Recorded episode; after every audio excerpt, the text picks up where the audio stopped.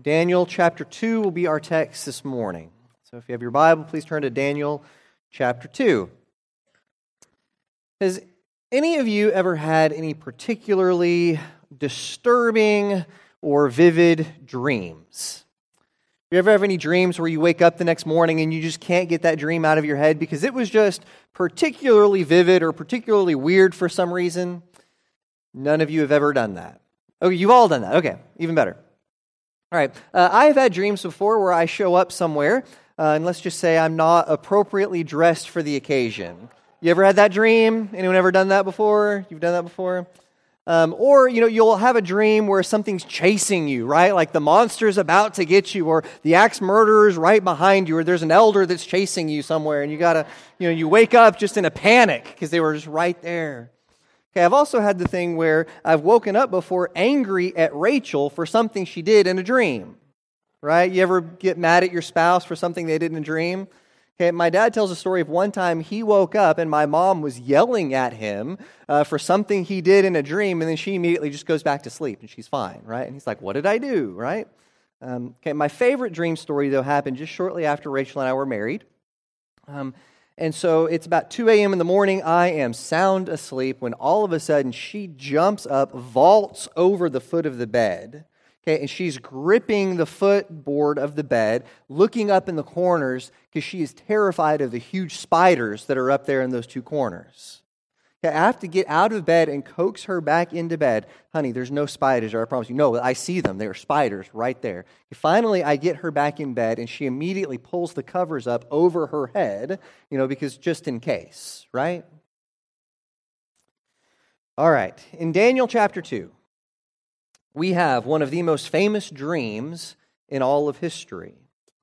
Nebuchadnezzar is king over the greatest empire on earth. He is king of the Babylonians. And he has a dream in the night, and when he wakes up the next morning, he knows this was not a normal dream. So he wants to know, what does this dream mean? And again, as the most powerful man on earth, he should be able to get an answer to this question. So he calls in all his magicians and his sorcerers, his astrologers, all the wise men, and he says to them, he says, I want you to tell me what it means about what I dreamed last night. And they say, okay, king, that sounds great. You tell us the dream, and then we'll tell you what it means. And he says, I thought you were supposed to be wise men and magicians. I think you should tell me what I dreamed and interpret it for me. And they say, well, king, that's not how it works. Okay, the way this works is you tell us the dream, and then we'll tell you the interpretation. At which point, King Nebuchadnezzar gets mad. He says, no, you claim to be wise men. If you can't tell me what I dreamed and interpret it for me, then I will just start over with wise men. I will kill all of you. Literally, the text says, I will cut you into small pieces and take your houses and reduce them all to rubble. They know this is not an idle threat. We have evidence from other kings in the ancient world who, when they got mad at their court advisors, they would have them all killed and start over. For Nebuchadnezzar, having all of these men killed is something he can do just with a spoken word. So they panic. All right, notice verse 10 of our text, because this is where we get the first piece of theology in this, and I think this is fascinating. It says, the astrologers answered the king, there is no one on earth who can do what the king asks. No king, however great and mighty, has ever asked such a thing of any magician or enchanter or astrologer. What the king asks is too difficult. No one can reveal it to the king except, okay, and notice this because this is great, right? No one can reveal it to the king except the gods, and they do not live among humans. All right, think about this theologically for just a second, right? The wise men claim the only possible way that this could be done is if a divine power were to come to this earth and make it happen. Okay, that's foreshadowing, right? Okay, the king becomes enraged. He immediately orders the death of all of his wise men. And so the commander of the king's guard goes out to gather up the wise men in order to execute all of them. When he gets to Daniel and his friends, Daniel asks for a chance to interpret the dream. Okay, so teenager Daniel and his three teenager friends spend a night in prayer asking God to enable them to interpret this dream. Okay, I have spent some nights in prayer before and prayed pretty hard.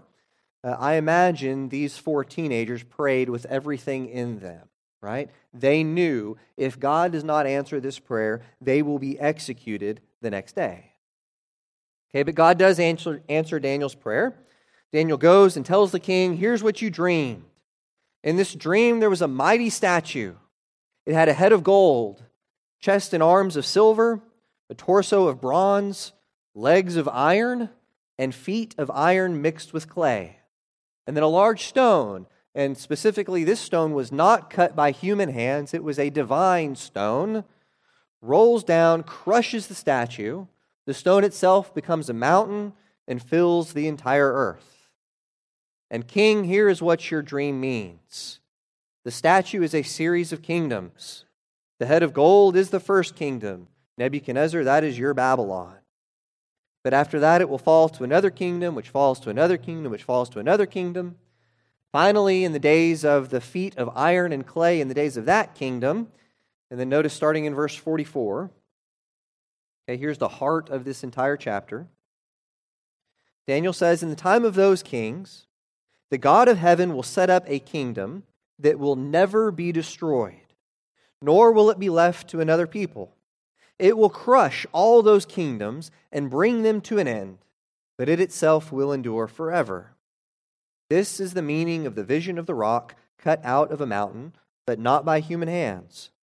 A rock that broke the iron, the bronze, the clay, the silver, and the gold to pieces.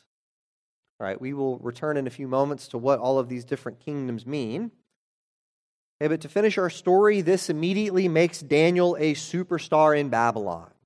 Nebuchadnezzar does what no king would do. He reverses roles and he bows down before Daniel.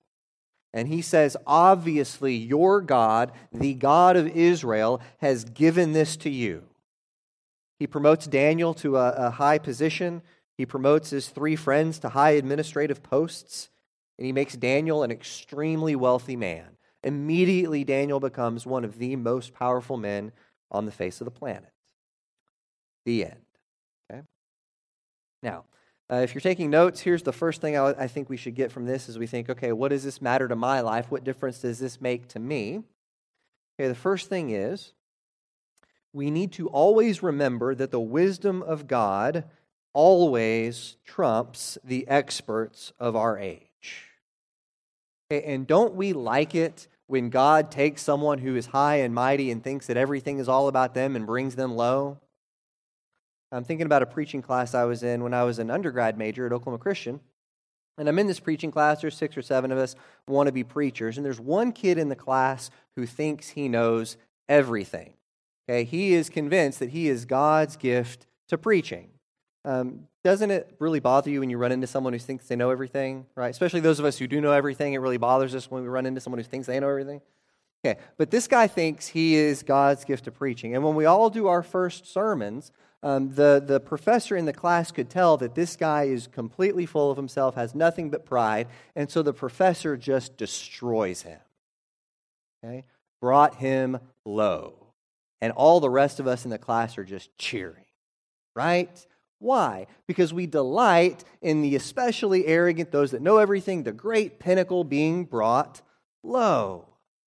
Okay, and one of the things we like about this story in Daniel chapter 2 is that it's yet another example of the person who thinks that they're in charge of the world being brought to their knees. The story ends with Nebuchadnezzar having to bow before a representative of God Almighty. And we cheer as people of God reading this story because we recognize that there is a king of the world, but it's not Nebuchadnezzar, right? He may sit on the throne, he may surround himself with all the wise men from all over the world, but all of the kingdoms, all of the wise men of the ages will always be far below the actual King, God Almighty.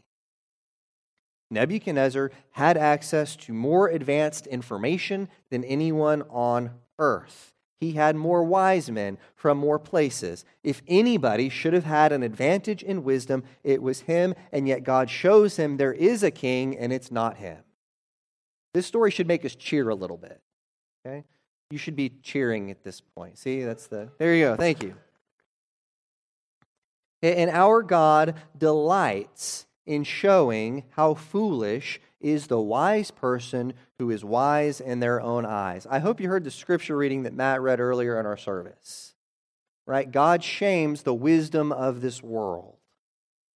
God loves showing that He is the source of wisdom, and that we get so caught up in the conventional wisdom of the day and what all the wise men think and how everybody believes, and yet none of that will lead you to the truth that ultimately matters. God regularly reminds people that we aren't as smart as we think we are.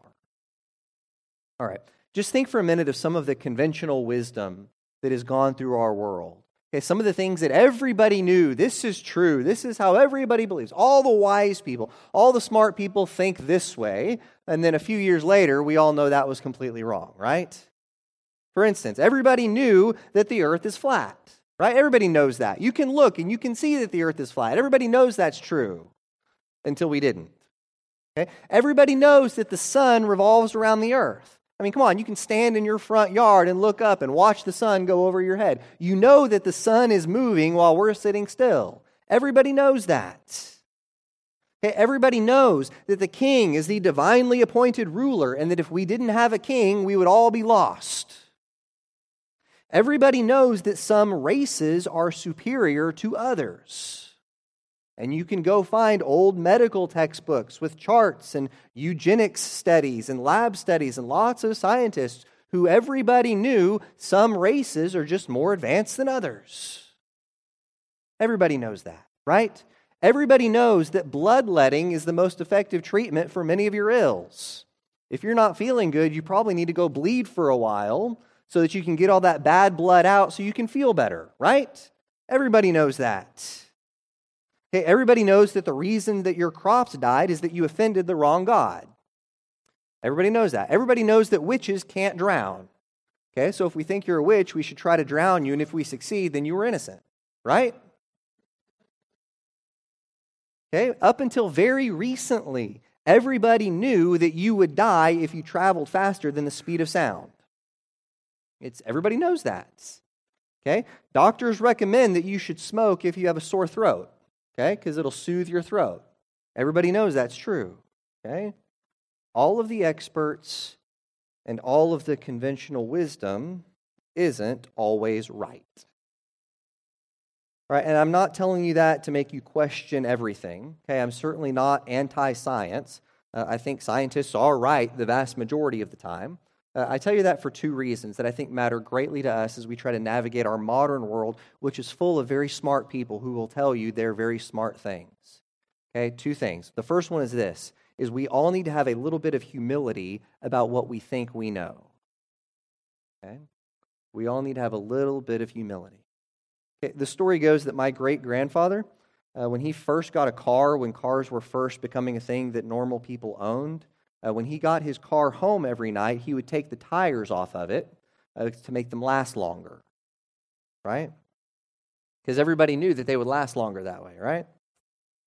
Okay, I tell you that story because there is undoubtedly stuff that you and I believe right now that future generations will look back at us and laugh at how could anybody ever believe that way? Okay, I laugh at my great-grandfather for some of the stuff that he believed. What will my great-grandkids look at me and laugh about that I am absolutely convinced of right now? All right? We all need to have a little bit of humility about all the stuff that we think we know. Fair enough? Okay. Secondly, and much more importantly, is that we need to realize that the source of real wisdom is God. Okay? The starting point matters. Your foundation, whatever you start as, this is the first step in the quest for knowledge on whatever subject it is. If you start with the wrong place, you will always get to the wrong place. If you start with the right place, you have a whole lot better shot of making it to true wisdom. And what I think Scripture is arguing over and over again is you start with an understanding of who God is, and then the rest of life starts to fall into place. You start with the understanding that God is God. He created everything. Everything we see comes from Him. And if we start there, then we can start to approach true wisdom. Okay, if you start with the idea that you are here randomly, then you will treat people differently than if you start with the idea that you are a loved creation of God. Okay, if you start with the idea that pleasure is the ultimate goal, then you'll live differently than if you think righteousness is the ultimate goal. If you start with the idea that all wisdom comes from God, it will take you to a different place than if you think that wisdom comes from what all of the smart people of our age think. Does that make sense? I am all in favor of any field of study. You want to study economics or history or any kind of science or medicine, whatever you want to do, that is great. But all of those things have to start with an understanding that God is God, He created everything, and we have to fit into that plan. Okay? All right. The wisdom of God will always trump the experts of our age. Number two, an eternal kingdom is here. Okay, now we get into the statue itself and the true heart of this text. All right, what is this statue that Daniel can interpret? What is this vision that King Nebuchadnezzar had? All right, and there are three basic ways that people interpret the different layers of the statue in Daniel chapter 2. Okay, there's three basic camps that interpreters fall into when trying to figure out what are these kingdoms that Daniel could see. Okay, Daniel tells us that the top layer, that head of gold, represents Babylon. Okay, everybody pretty much agrees with that. Okay, it's when we start getting into the rest of the layers that we go different directions. All right, here's your three basic interpretations. Number one, lots of scholars say, we know that Daniel can't possibly predict the future, and so the kingdoms have to be Babylon, Media, Persia, and Greece. Okay, and in order to get this, then we have to know that Daniel must have been written several centuries after the life of the historical Daniel, and the historical Daniel probably never existed. Okay, therefore, the rock that came in is probably the expected Jewish kingdom that never really happened. Okay?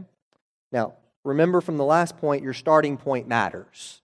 Okay, if you go into this text with the idea that Daniel can't possibly see anything into the future, then you have to interpret it in ways that keep that out, right? And many scholars, when they interpret the Bible, will take out anything miraculous. If you start with the understanding that miraculous things can't happen, it changes how you interpret all of the Bible, okay? Now, for what I hope are obvious reasons, I don't really care very much for interpretation number one. All right? I think Daniel actually did exist. I think the book of Daniel actually was written back in the 6th century. And so I prefer a different interpretation. All right, here's number two. Many other interpreters see it like this. They think the layers are Babylon. The silver is the Medo-Persian Empire. The next is the Greek Empire. Then there's the Roman Empire.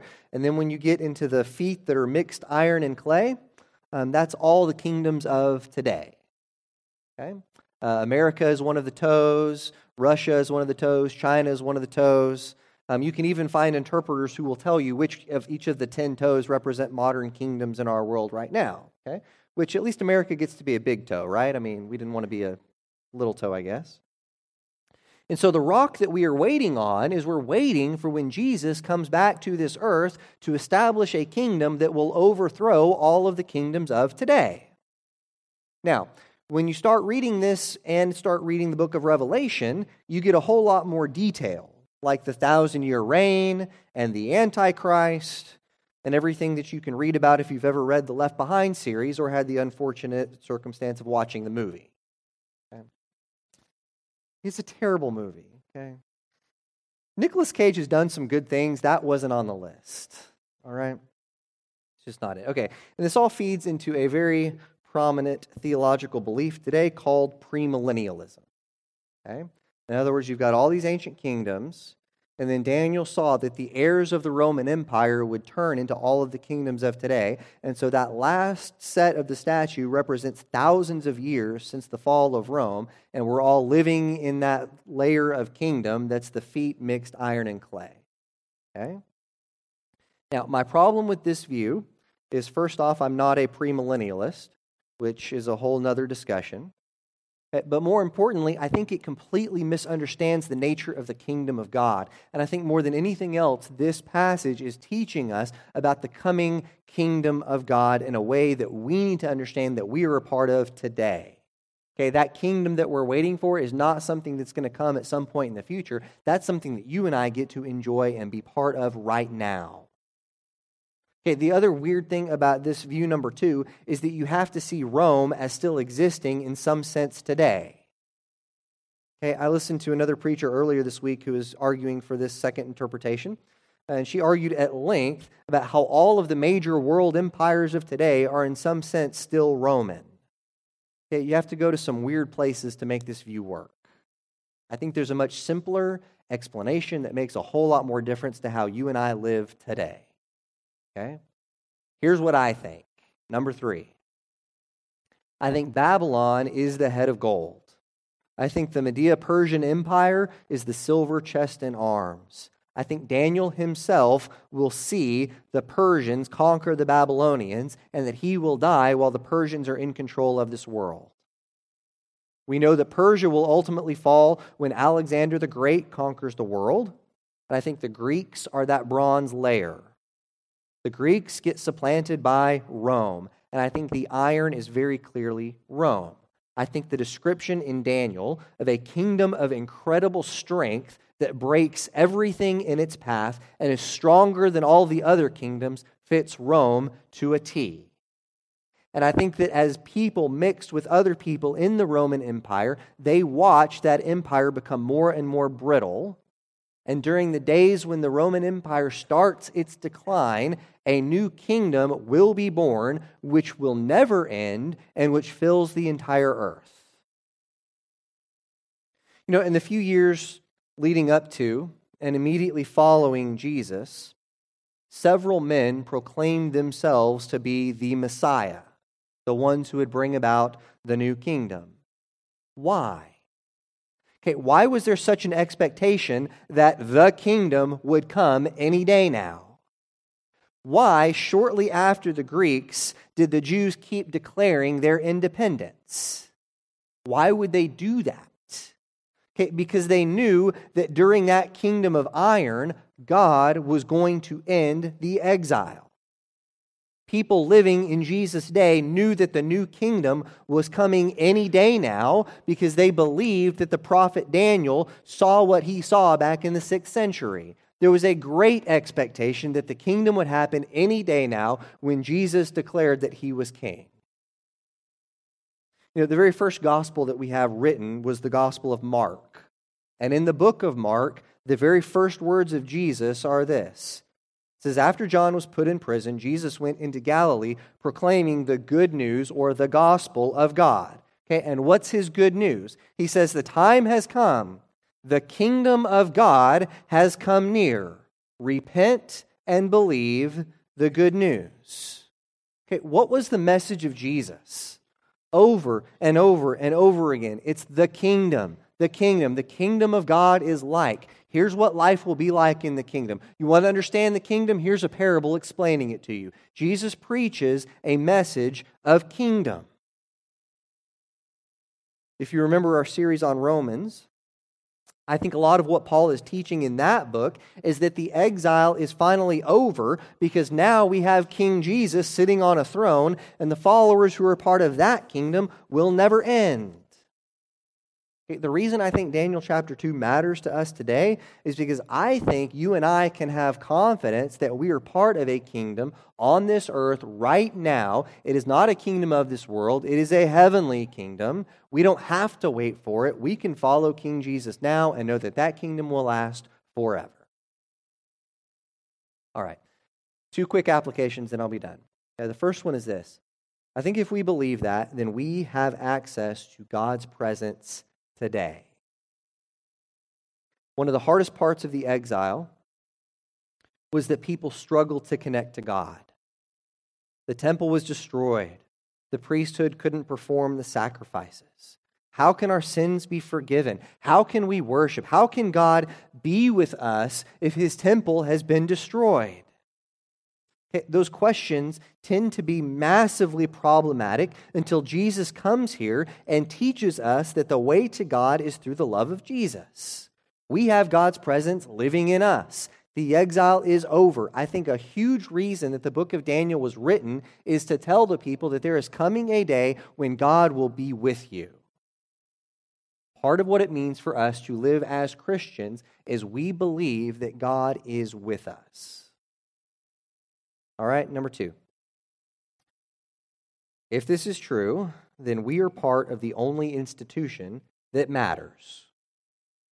And we could easily spend a lot of time on this, but I will just say that the kingdom of God is the kingdom that fills the entire world. The followers of Jesus, the church, is that kingdom today. Okay, if your primary commitment in life isn't to God's church, then you need to reprioritize your life. Okay, an eternal kingdom is here. We can be a part of it because of the love of Jesus Christ, because of His grace and mercy. Okay, the only question we have to answer is, are we part of it? Is our life dedicated to that kingdom like Jesus' life was? All right, at this time in our service, we're going to sing a few verses of an invitation song. During the singing of that song, I will be down front. One of our shepherds will be down front. And we would love an opportunity to talk with you or pray with you about anything that's going on in your life. As we get deeper into this book of Daniel, we'll talk more and more about what does it mean that this kingdom is here? What does it mean that this kingdom is coming? Because ultimately, that's the only question that matters, right? Are we truly part of God's kingdom? Before we sing that invitation song, though, I'd like to speak a word of blessing over us. May the Lord bless you and keep you. May the Lord make His face shine upon you. May the Lord be gracious to you and give you peace.